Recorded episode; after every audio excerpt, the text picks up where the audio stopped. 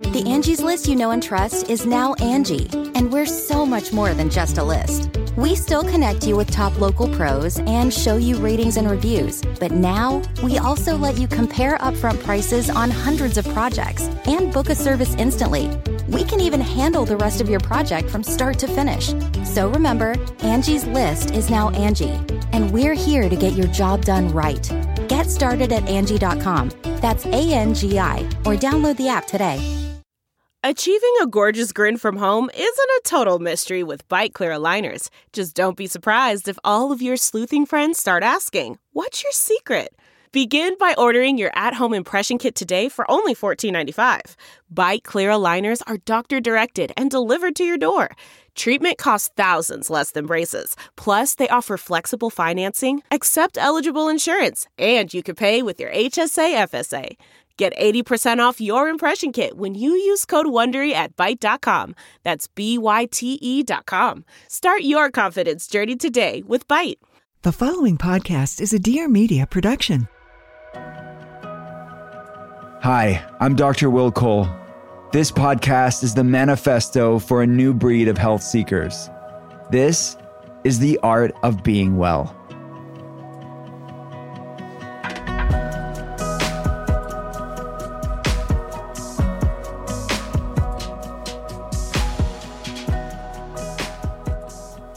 What's up, everyone? It's Doctor Will Cole, and welcome to The Art of Being Well.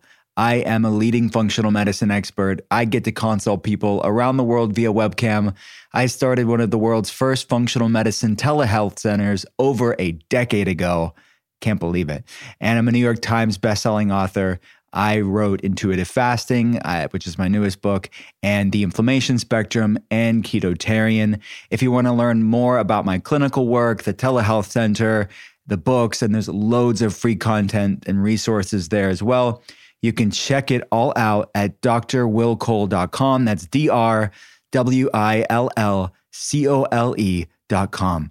All right, let's get to today's brilliant guest, dear friend of mine, Doctor Judy Ho. She is a triple board certified and licensed clinical and forensic neuropsychologist, a tenured associate professor at Pepperdine University, and published author, most recently penning Stop Self-Sabotage, which we're going to talk all about it. She is just one of the most brilliant people in this space. And she's also a co-host on the daytime talk show, The Doctors. And she also is a co-host of C B S's Face the Truth and host of the Supercharged Life podcast, which focuses on scientific and tangible tips for physical and mental wellness. Doctor Ho is an avid researcher and is a two-time recipient of the National Institute of Mental Health Services Research Award, and she hosts an active research program to improve mental health care for high-need populations and is the chair of the Institutional Review Board at Pepperdine University. Her treatment approaches integrate the scientific principles of cognitive behavioral therapy, acceptance and commitment therapy, and the dialectical behavioral therapy.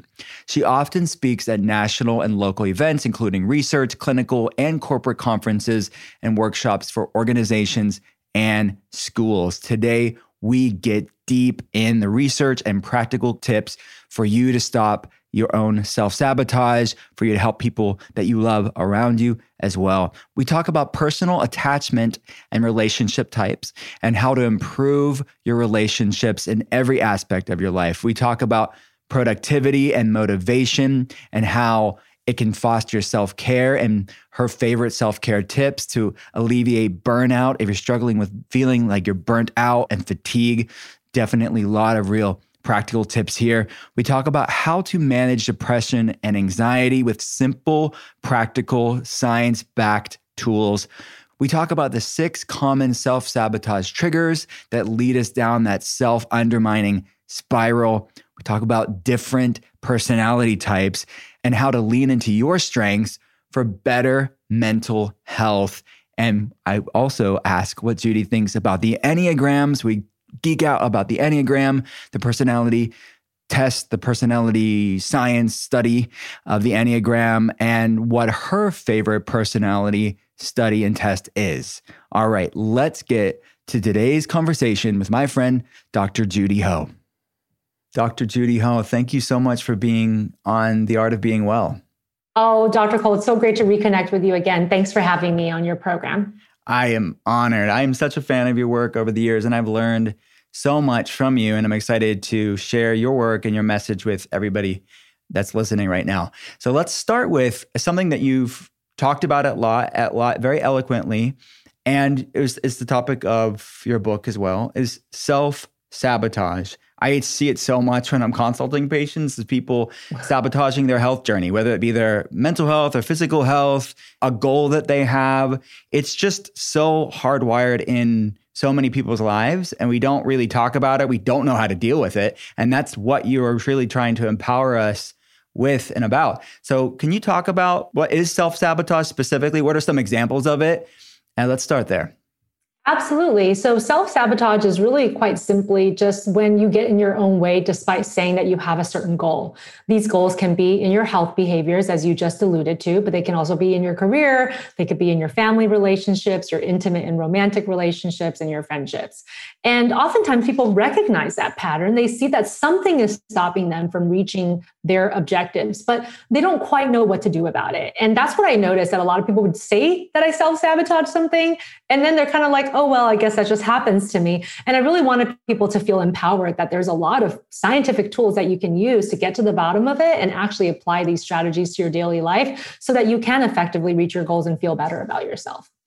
Something that you talk about in the book is A C T, which I didn't hear about it until you taught me it. And so let's talk about this, like acceptance and commitment therapy. And you talk about how to build psychological flexibility. I talk about metabolic flexibility with health, psychological flexibility. So what is A C T and what's psychological flexibility?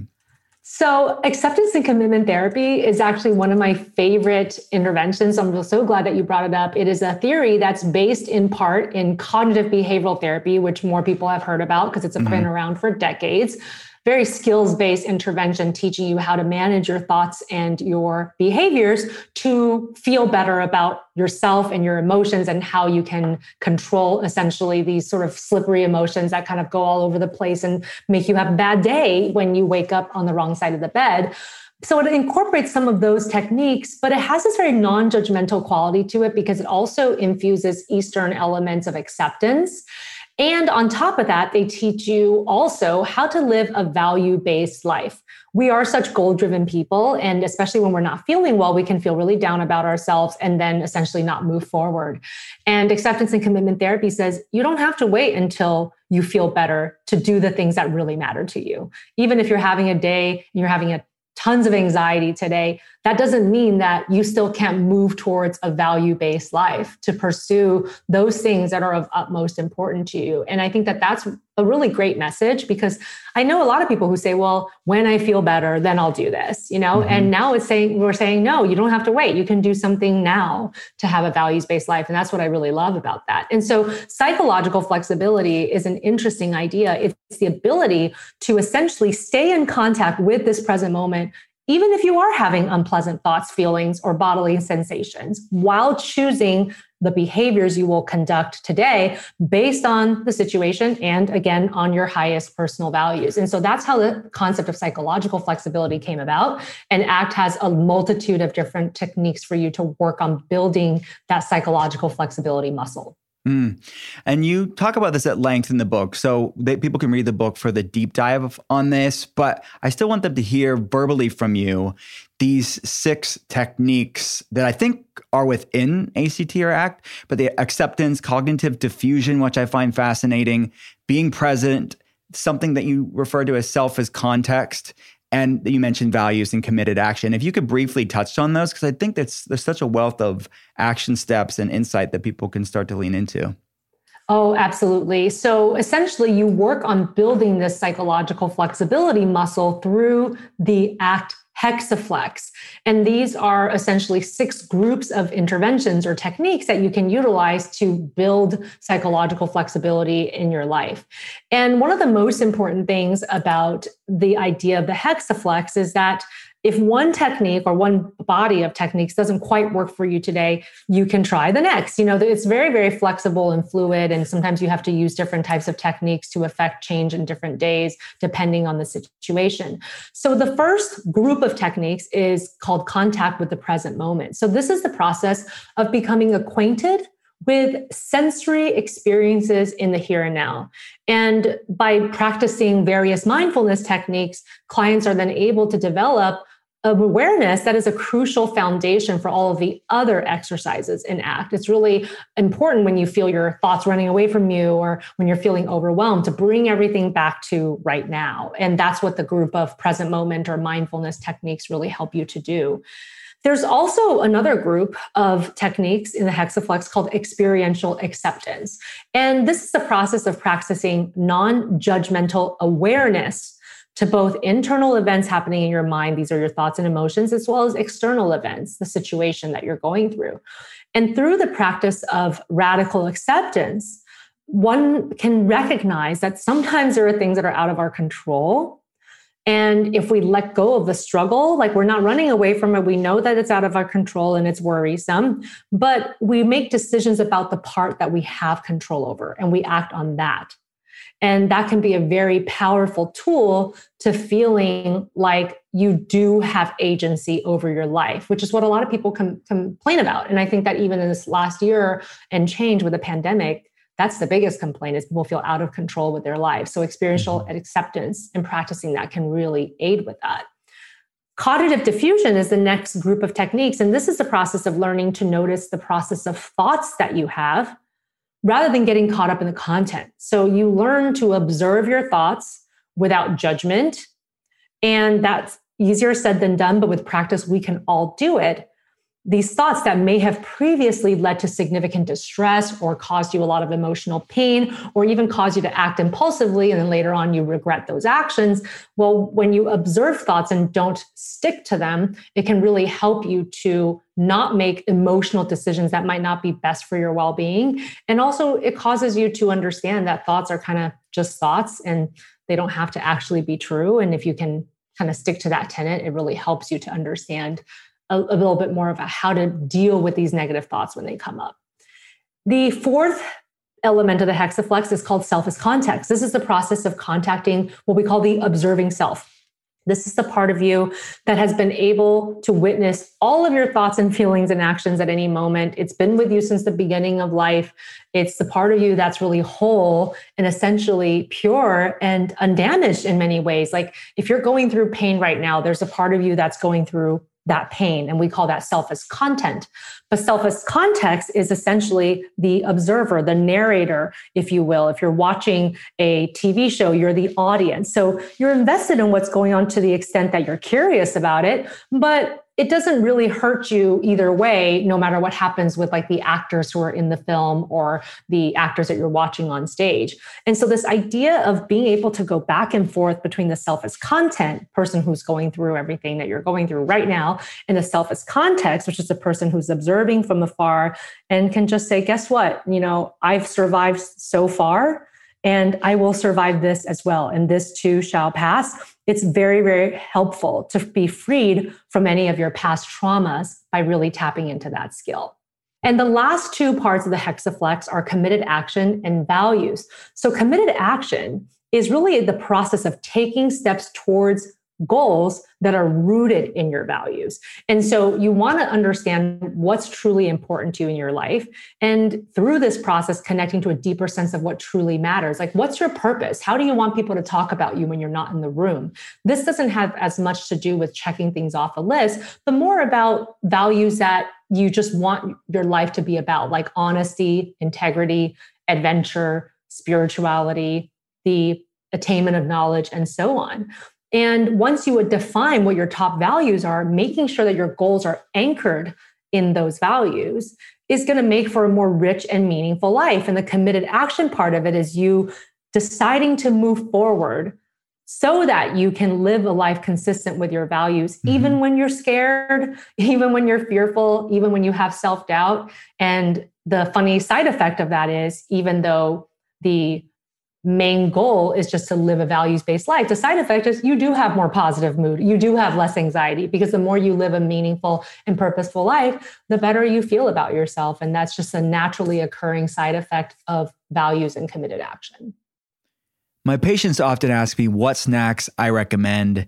They want something healthy. They want something nutrient dense, but also tastes delicious. This is something that I love as well. It's not just something that I recommend for my patients. So when you're at that two or three o'clock in the afternoon snack craving, you will go for something that is healthy and delicious because believe me, there are so many so-called healthy snacks out there, but I found most of them are either tasteless or they taste freaking horrible or they're loaded with sugar or empty calories and they leave people hungry again twenty minutes later, which is why I was so excited when I found Paleo Valley's one hundred percent grass-fed beef sticks. They're made with one hundred percent grass-fed and finished beef plus certified organic spices for a delicious and filling protein snack. I keep one of them in the glove box of my car. I take them when I'm traveling. I have them in between consulting patients in my office, at my functional medicine telehealth center. Literally, they are everywhere in my life. Plus, Paleo Valley beef sticks are naturally fermented, so they have a long shelf life without the use of harsh chemicals. So you're helping to heal your gut and properly digest all the beneficial protein and nutrients with every bite. Plus, they're gluten-free, grain-free, soy-free, dairy-free, and non-G M O. And they're perfect for anyone on a low-carb or sugar-free diet or just want to eat clean because they are carb-free and every flavor is sugar-free with the exception of teriyaki, which only has two grams of organic honey, which is a really clean sweetener. They come in five different delicious flavors. I love them all, honestly. So there's one for everyone in the family to enjoy. My personal favorite is, without a doubt, jalapeno. It has just the right amount of spice and has chunks of real jalapeno in it. With more than ten million sold and a five-star rating on Amazon, they only continue to grow in popularity. If you want to find out what all the hype is about, go to paleo valley dot com and use my code Doctor Will for fifteen percent off your order. And thanks to their sixty-day one hundred percent money-back guarantee and excellent customer service, you can basically try these risk-free today. Go to paleo valley dot com and use code Doctor Will, that's D R W I L L, all one word, no punctuation, for fifteen percent off today. Heal at home or on the go with higher doses portable infrared sauna blanket. Experience the powerful benefits of infrared and feel the difference after just one session. Infrared increases blood flow for faster recovery, better sleep, and a calmer central nervous system. Plus, it naturally releases a dose of happy chemicals in the brain, leaving you feeling euphoric. The sauna blanket has an amethyst layer to deepen benefits of infrared, a tourmaline layer that generates negative ions, a charcoal layer to bind to pollutants, and a clay layer which is balancing for the heat. If you don't have the budget or the room for a full-size sauna, this sauna blanket is a game changer. For those of you who want to experience the benefit of infrared without the sweat, they also have a really cool infrared P E M F mat that comes in two sizes. It combines the dual technology of infrared with P E M F for an unbelievable recharging experience. I love both of these products, without a doubt. P E M F stands for Pulse Electromagnetic Field, and it works by sending electromagnetic waves through your body at different frequencies to help promote your body's own recovery process. You will feel relaxed, regrounded, and rebalanced. These mats are built with a thick layer of one hundred percent natural purple amethyst crystals in mesh fabric tubes across the entire mat. The smaller mat fits comfortably in an office chair so you can recharge while working. While the regular size mat is great for stretching, doing yoga, meditating, or just chilling and watching T V. Whether you deal with chronic pain, work out frequently, or just need a moment to relax, lying on their mats even a couple minutes a day will help ease your mind and body from the inside out. Get your own infrared sauna blanket or infrared P E M F bat at higher dose dot com today and use my exclusive promo code W I L seventy-five at checkout to save seventy-five dollars. That's higher dose dot com, exclusive promo code W I L seventy-five, or just go to higher dose dot com slash will to get your seventy-five dollars off today. Hey guys, it's Hunter and Michaela, and this is the Model Citizen Podcast. We wanted to let the members of our community experience a different side of us that they see glimmers of, but never the full force.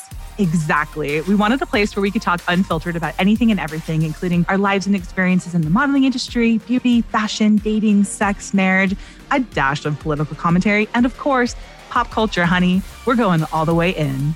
Tune in every Thursday for a giggle, a laugh, and maybe even a tear or two. You've just found your new best friends, and we're so happy to have you.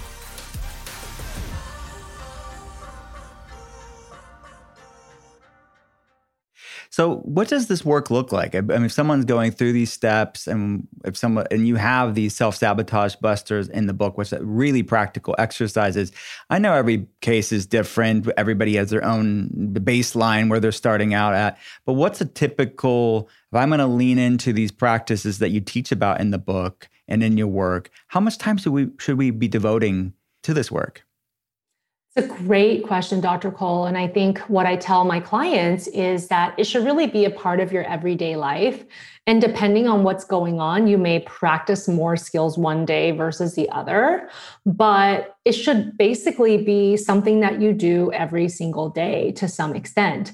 And the most important thing about practicing these skills is that sometimes you want to practice them when you're not in distress, right? Because that kind of gives you that basis to draw from when you are distressed. By the time you're distressed, it's going to be really hard for you to reach down for those more healthy coping techniques if you've only learned them in theory and never done them. Mm. So you kind of want to make sure that you practice them enough that they just become kind of a natural go-to so that when you are feeling stressed, you don't have to, you know, flip open a book and try to read it from cover to cover to figure out how to practice a skill like you've already been doing it.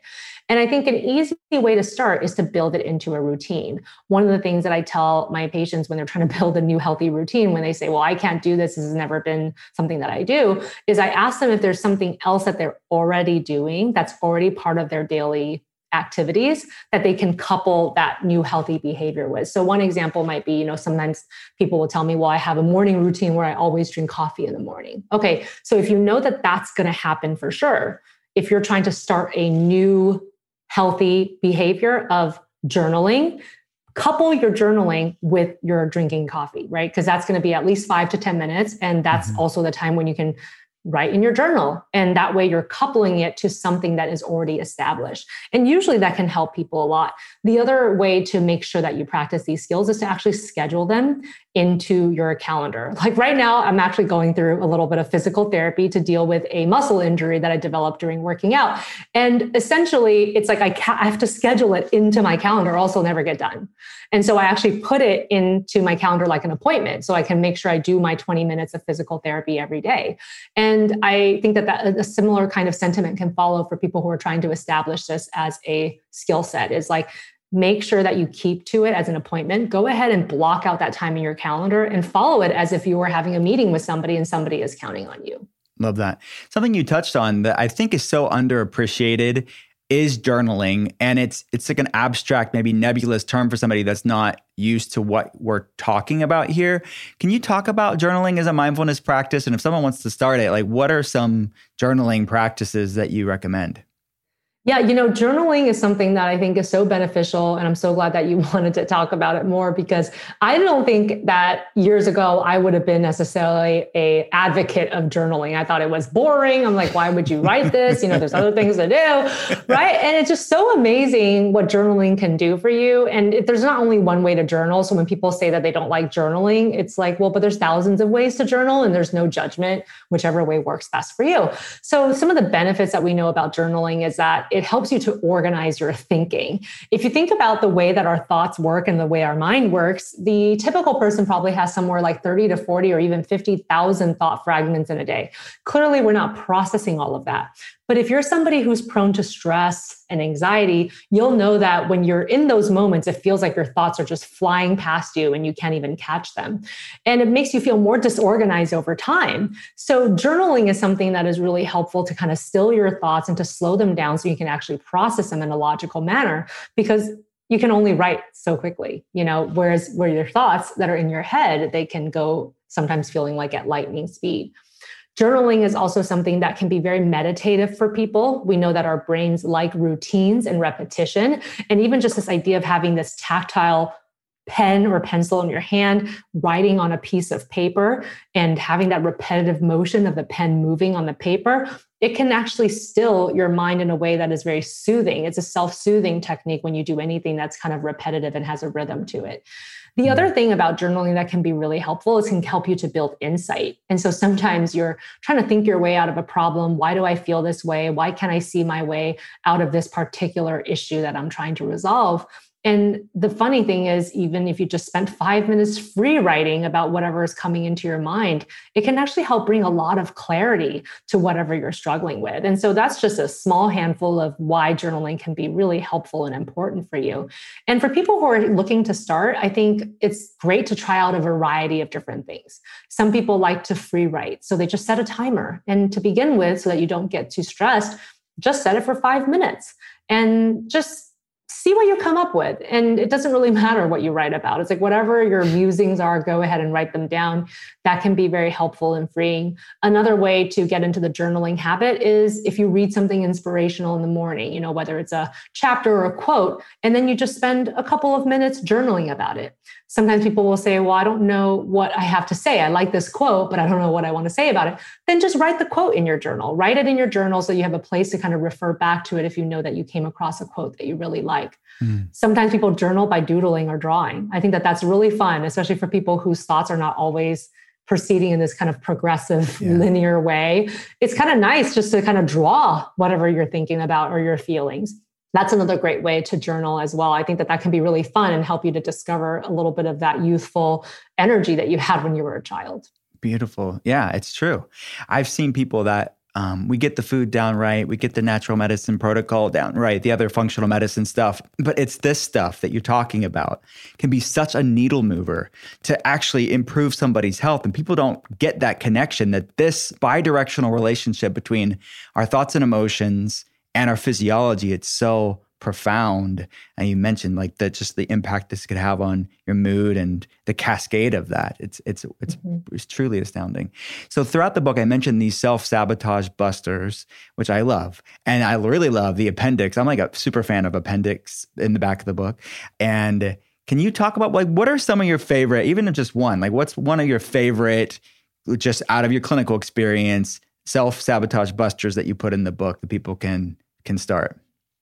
Well, I love the very simple technique of labeling, which is so easy to do. And you don't need any special supplies. You don't need your book. You don't need your phone. You don't need anything to do it. And this is essentially when you notice yourself having a very negative self-talk day, where you notice these negative self thoughts that are obviously weighing you down and making you feel bad and maybe even preventing you from taking really positive action. And the, the whole idea behind that is it's really trying to get you to recognize that thoughts are just mental events. They don't have to reflect the truth. And putting a little bit of distance, a little mental distance between the thoughts and you can be really immensely helpful. Oftentimes when people have a self Uh, negative self-talk, they they automatically adopt it to be true and even think that it identifies them in some way. And so the act of labeling is literally just attaching this small clause in front of whatever thought you're having. So you say this out loud to yourself, or you can mentally say it inside your head. But you know, you just attach this clause, I'm having the thought that. So let's say your thought was, I'm never going to lose weight. Well, that feels very true. Like when you say, I'm never going to lose weight, it feels so prof- like just profoundly true. Like there's no way out of it. But if you add the clause, I'm having the thought that I'm never going to lose weight. Notice what that does to the original thought. Mm-hmm. It puts a little bit of distance between the original thought and you. Mm-hmm. Plus it identifies the thought for what it is, which is it's a mental event. So you, you, you are the agent. You had a thought that you're never going to lose weight. Okay, well, you had that thought, but you're still in control and Does that mean that this is going to be true? Not necessarily. And so that's a very quick ten second technique that people can utilize wherever they are to try to just reshape their relationship with their thoughts a little bit. And over time, you'll find that this becomes easier and easier to use. Mm. Yeah. Somewhere else in the book, you talk about these six, I think it's six or, or so, common self-sabotage triggers.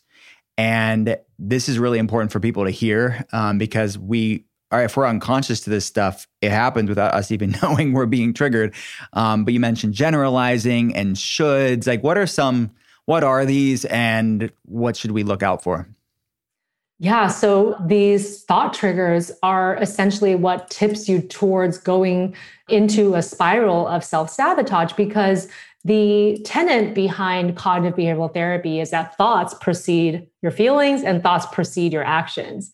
And so essentially, if you have a thought or interpretation about something, that's what causes you to have an emotional reaction. And that's what causes you to act in a certain way. And so sometimes when we find that we have a certain pattern, you know, of self-sabotage, or just in general, like, you know, that when you're not feeling well, you tend to do things that you know aren't good for you, like isolating or ditching out on the goals that you have set are very important to you, is that these thoughts are pervading your mind and telling you a story that isn't true. And over time, we notice that we have certain patterns that, like, certain types of thoughts keep coming up and they have the same flavor or the same theme. And so when I talk about the six thought triggers, it's really about identifying those patterns in yourself. And one easy way to do that is the next time you notice a really uncomfortable negative feeling, or the next time you do something and you're like, oh, why did I do that? And you're just upset at yourself for acting in a way that you know that you're going to not feel so good about later, is to ask yourself this very simple question. What was I thinking just before this? And if you're able to do that routinely, you'll catch these triggers. You know, it's like, what is the thought that sets off this cycle of negative feeling and also negative actions? So the different types of triggers are really easy to identify once you start doing this routinely, asking yourself, what was I thinking just before this? And the six thought triggers, as you mentioned, one of them is really this over catastrophizing. This is sort of when you basically think that the worst is going to happen to you always. And you don't leave any room for the fact that maybe it could go another direction. You kind of overestimate the uh, probability of the worst case scenario. And you find yourself essentially mulling that over and over again. And this comes from a very protective place for people. They kind of want to see the whole picture, including the worst, and prepare themselves. But it's actually very unproductive, because most of the times the worst case scenario is not going to happen. And yet you find yourself being trapped in that feeling. There's also another thought trigger called shoulds. These are for people who I think have really high standards for themselves and even other people. And oftentimes they think that they're not measuring up. I should be a better friend. I should be a better employee. I should have reached more goals by now. I should have gotten more done today. And the shoulds just never stop. And this causes a lot of anxiety and stress for people who ascribe to this particular thought trigger.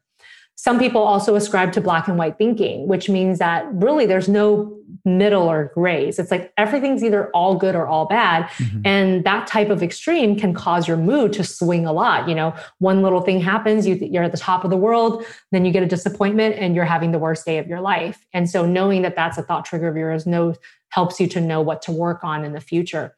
Mind reading is something that we're probably all um, susceptible to to some degree, because we're all social beings. But some people take this too far. You know, they basically think that if somebody else is unhappy, it must be because of something that they did. Or if somebody seems displeased, you try really hard to read their mind and you come up with all kinds of interpretations of what's going on without even checking with the person. Mm-hmm. And clearly that can lead to a lot of different problems, especially in terms of how you relate to others.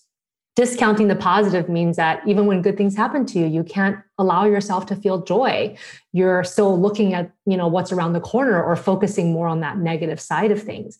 And so when you find out that that is a thought trigger of yours, it's really important to try to do some techniques to help you achieve more balanced and realistic thinking. Hmm. And finally, personalization. This particular thought trigger is really important because this is really about overly comparing yourself to everyone else. So this is that person who doesn't necessarily keep their eye on their own goals, and they're looking around them and they're saying, well, how come so-and-so is already where I haven't been yet? And how come they have more money, or how come they seem happier? And obviously that type of comparison can be really damaging. And now with social media, I think that that is ripe for having all kinds of personalization all the time, because you yeah. look at everybody else's highlight reel and you think you don't measure up. And so that's an important thought trigger to work on as well.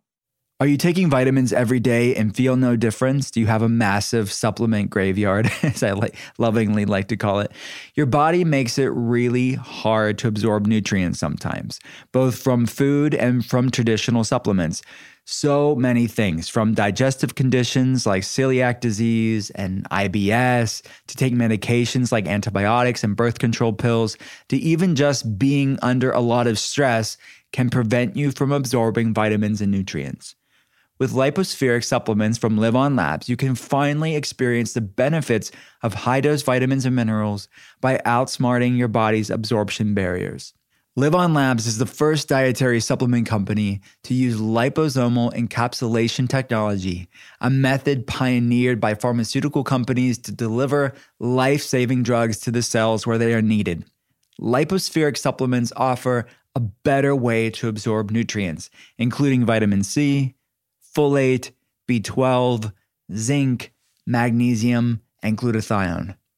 The nutrients in lipospheric supplements are critical for optimal immune system function, long-term brain health, metabolism, your skin health, and so much more. LivOn Labs only uses ingredients necessary to make a safe and effective product. There is no sugar or any artificial flavors, colors, or fillers in any lipospheric supplement. Plus, they're all vegan, gluten-free, and non-G M O. No more choking down pills.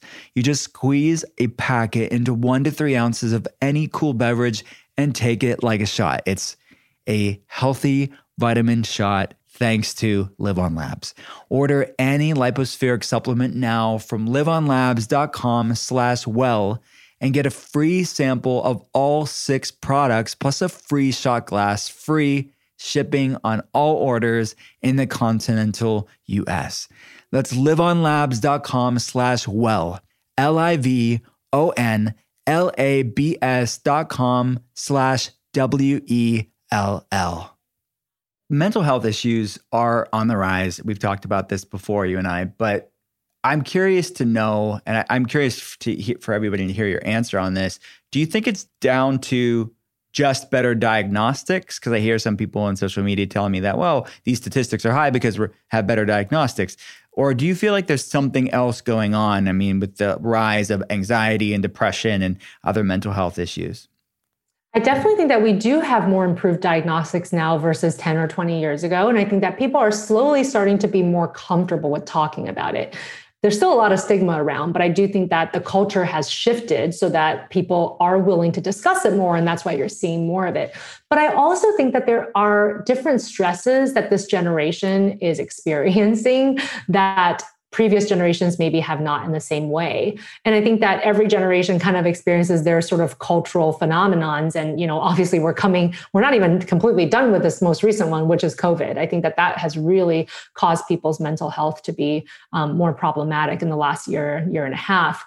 But I also think that just the advent of social media, the fact that all this information is at your fingertips and it causes information overload sometimes, the fact that there is just, you know, so much that pulls you away from some of the ways that we know can help you to really achieve stable and healthy connections. Like, people are thinking that they're being more active and social, but because all of their connections are online and kind of asynchronous, they're losing out on those quality relationships that you have sometimes offline. And I think that online, you can have those quality relationships too, but online, there's just so many distractions that it's really hard to cultivate deeper relationships. And I think that people are feeling disconnected, even with all the connection.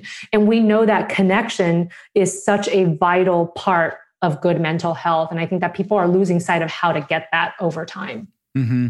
But yeah, the last time we talked properly, you and I, at length, was before the pandemic. It was actually right before the yes. pandemic. And we were talking about this loneliness epidemic then, and was just exponentially exacerbated during the pandemic and even coming out of it.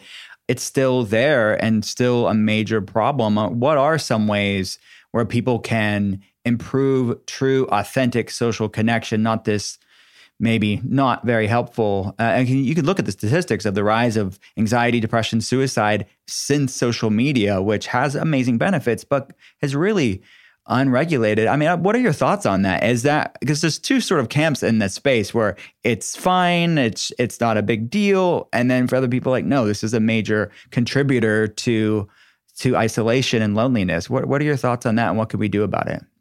Yeah, great question. And I think, you know, social media has its pros and cons. And I think that it's really about utilizing the the social media um, aspects that are pros versus leaning into the ones that are cons. And so I think a lot of people just passively scroll through their social media because they're bored. That's one of the surefire ways to actually feel more disconnected, and also to really activate that personalization thought trigger where it's like, oh my God, their life looks so exciting and amazing. What am I doing?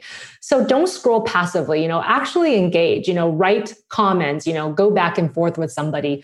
Do your own posts and try to make your posts, you know, interesting and and and something that might help other people. You know, those are some ways to try to engage in social media in a more healthy way. If you find that you have a problem where you just keep opening your social media out of boredom or just out of some kind of compulsion, you might want to limit your social media time. People sometimes feel overwhelmed, for example, when they have to check emails all throughout the day. Well, then if that happens, maybe you should just check your, you know, email twice a day. It's the same thing with social media. Why don't you set aside fifteen to twenty minutes, you know, one time in the morning, one time in the evening, where you get to interact with your social media, and the rest of the time, try not to open it. You know, that can also be really helpful. I also think that this idea of really having singular attention when you're trying to cultivate a relationship with anyone, whether it's online or offline, is really important. You know, we oftentimes find people going to restaurants, sitting in a group, and they're all on their phones and they're all posting about the food or the picture that they just took. And that actually takes a lot away from the enjoyment of that time and actually building deeper relationships. So whatever you're doing, however you're connecting with people, make sure that your focus is singularly on them. Not only do you get more enjoyment out of it, they also feel that love and that respect from you, and they'll respond in kind.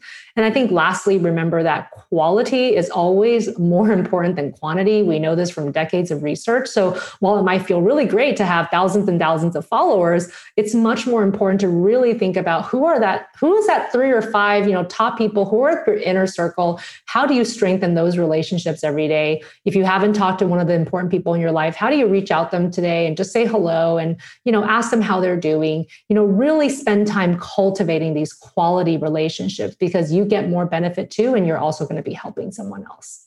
Yeah, well said. This is a little bit off topic, but not really. I, I this is my selfish uh, sidebar for you to know what your thoughts are on the Enneagram. Do you know about the Enneagram? I hear people talking about the Enneagram. I know very little about the Enneagram, but what are your thoughts on it? And do you know your Enneagram number, if you do? You know, I don't know my Enneagram number, although I have some guesses. I think Enneagrams are really interesting. I mean, I think it's just really just an idea, another personality theory for you to understand more about yourself. And so Enneagrams is really a uh, model of the human psyche, which is taught as a typology of nine interconnected personality types. And some people will have a dominant type, or maybe they have a dominant two or three types. And this idea of the Enneagram is interesting because it's really just about self-knowledge and self-acknowledgement. I think that a lot of times, especially in the clinical world, we focus so much on identifying people's difficulties and issues. And Enneagrams are actually really more positively leaning. It's really kind of about understanding how you generally work so that you can utilize those strengths to be able to reach goals or to have better relationships. And so the idea about the Enneagrams, which is kind of cool, is that when you think about these nine types, they basically have certain values that they ascribe to more, um, certain basic fears and desires, and certain virtues that people are drawn to them for. But they also do talk sometimes about, like, what is the likely vice or passion for uh, vice or what we call passion for this person. And it's also an opportunity to try to improve upon yourself and, and know where kind of your possible weaknesses are and to try to work on them. So, you know, obviously we could have a whole other conversation yeah. about Enneagrams, but what I love about it is this idea of just wanting to explore more about yourself and understanding that in for the betterment of your relationships and also for your goals. And I support any kind of yeah. delving into personality theories to try to, to try to get that understanding. I feel like Enneagram is more popular now. A few years ago, it was like the Myers-Briggs, right? Yeah. But it's all very similar. Like people are just trying to understand themselves better so that yeah. they can do better in their life. I've been told I'm an Enneagram five, wing oh, six. So I, I needs- can see that. Yeah. So five is the investigator or the observer, and six is the loyalist or the loyal skeptic. And some of your virtues are things like courage and being able to really replace direct experience and explain concepts really well, which from what I know about you, like that's what you are. You know, you try to master a craft or a science, and then you teach it really well to other people and try to make it uniquely understandable to each individual. And so I can totally see that. Thanks. I need to know what yours is. I'm curious. I'm to... I know. I, will, I will take it and I'll give you an update. All right, we'll do it. Well, I'll add it in the uh, outro afterwards. Yes. yes. Like, do you have a favorite? You, you said this, you, that, that those are beneficial to be more introspective, learn about yourself and evolve. What is your favorite personality system? Is it Myers-Briggs? Is, is that... You know, I like Myers-Briggs. I've also been really into the four temperaments because that's what essentially a lot of the modern personality theories boil down to. It comes out of the four temperaments. And so the four temperaments are pretty cool because essentially you can have all different combinations. So it's not that you only have four personality types, because you could have like one leading one and like a secondary one. And the four temperaments, when they were first developed, they actually had Greek names, and the Greek names were actually slightly depressing. And so when I teach it, I've renamed them to be animal types. And so um, the four temperaments to me, when I teach it, is panther, owl, dolphin, and peacock. And it shows you a little bit about what each person's strengths are. And I really love talking about personality styles. And so that's the one that I've been really into lately, because I think it's like all encompassing and easy for people to grasp. That's cool. So what are the, what are the differences between them briefly? The panther yeah, and the owl so, and peacock. Yeah. Yeah. So, so the panther is kind of like your, your go-getter, your type A person. And some of the virtues are that they are, you know, very, very strong and assertive and opinionated, and they see the big picture. But, you know, some of their vices are that they're not very patient with people who like take their time to make decisions. And you know, they can be kind of loud sometimes because they're so assertive that people might find them even to be aggressive sometimes if they're very singularly focused. If you're a dolphin, you're the peacemaker. You're the person who, when you walk into the room, people just like take a deep breath and they're like, oh, like this is good. And dolphins, you know, they, they like to take their time. They like to build relationships one at a time. They like to reflect. They're a little bit more introverted, but their thoughts are very rich. And um, some of the vices, though, is that it just takes them a long time to make a decision, and they don't like to be rushed. And so if you're paired with somebody like a panther, you guys have to really work on understanding each other a bit more. The owl is a person who is very detail-oriented. So when you think about the panther, the panther is somebody who's big picture. They're like a visionary, but they're not very good when it comes to like actually executing the details. That's why you always need an owl, because an owl is analytical when they speak, and they don't speak often, but when they speak, they're very wise. They're deep thinkers. They like to do things one thing at a time, just like dolphins. But they're very goal-oriented as well. So they love to discover different intellectual things, and they don't mind spending time on their own. And some of their vices are they don't talk about feelings very easily. So if you try to probe too much before they're ready, they can kind of withdraw into their own little corner and essentially basically um, actually have the opposite effect if you're trying to develop a relationship with them. And finally, the peacock is somebody who's a performer. These people are risk takers socially, and they like to be the center of attention. Um, they're oftentimes a social director of a group, and um, they are very positive. They're very enthusiastic people. But some of the vices of peacocks is that they can be a little flighty. They sometimes are a little disorganized, and they don't really care that much about agendas. You know, for them, relationships are really the big thing in their life. And so it's like, they're happy to have a party with no end time, right? Whereas like a panther is like, exactly what time is this party over? Because I have another thing on my agenda. So if you're interested in learning more about the four temperaments, I actually have the personality test for free on my website at d r judy ho dot com. So you can download it and take it yourself. But I've had a lot of fun talking to people about it. And after I give a talk about it, people are always coming up to me and they're like, I'm a dolphin owl. What are you? And so it's pretty fun. I love that. Yeah. I'll have to take that. And I know yes. everybody else will be headed over there right now to take it. And I was thinking the same thing. I'm like, I probably an owl, if an owl and a dolphin had a baby, That's me. That's you. That's amazing. So between the two of us, we've covered like all four quadrants because I'm a panther and peacock. So you've covered like dolphinelle and I've covered panther peacock. So we're like a fully well-rounded yang. human being. Exactly. I love it. Doctor Judy Ho, you're so awesome. I love talking to you. Thanks so much for, for being on the podcast. Oh my goodness. It's so great to reconnect with you again, Doctor Cole. I'm always amazed at everything that you're doing. And thank you again for bringing me in for this conversation. If you want to learn more about Doctor Judy Ho's brilliant work, you can check it all out at d r judy ho dot com. That's D R J U D Y H O dot com. At the end of every episode, I'll be answering a question from one of you guys. Nothing is off limits. Ask me anything. And you can send your questions over to me on Instagram or Facebook. As a functional medicine practitioner, it's been fun seeing the questions that have come in on different food philosophies, wellness trends, and ways to approach overall mental, emotional, and physical health and well-being. Thanks for those. And I'm looking forward to seeing what else is on your mind. All right, now it's time for another Ask Me Anything.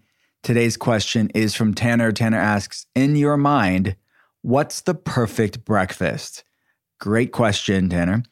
Um, well, I typically will do some intermittent fasting in the morning. So I don't always have like my break fast. My breakfast is normally later on in the day, depending on what type of intermittent fasting or time compressed feeding that I'm doing. And that doesn't mean I can't have a breakfasty type food later on in the day. Sometimes I definitely do. So if you're talking about more of a traditional break fast or breakfast, I love the egg avocado, which is a recipe in Ketotarian. I also talk about it in Intuitive Fasting, which is just a very simple meal, a very simple dish. It is just splitting an avocado in half and cooking an egg inside the avocado. So freaking good. You could put some chili flakes on it, some hot sauce. You could put some salmon on it if you want some extra clean protein and healthy fats. So I know it's it's probably understated, but I think the egg avocado with the choline from the egg yolk, the clean protein, you got the monounsaturated fats of the avocado and the fiber from the avocado, as well as the omega fats in the uh, egg yolk as well. So many really important nutrients for our brain health, our energy, our immune system, our gut health.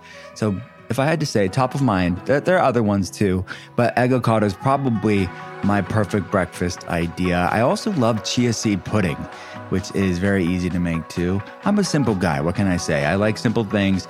Uh, those are two things that come to mind.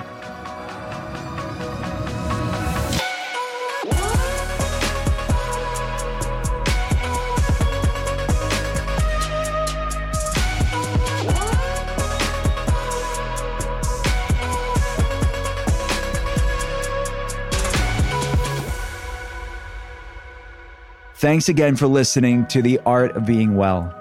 If you have a chance, please rate and review the podcast here. And if you like what you're hearing, hit follow and pass it along to a friend. To see more, head to d r will cole dot com slash podcast. I'll be back again next Thursday, and I hope you will too. Talk soon.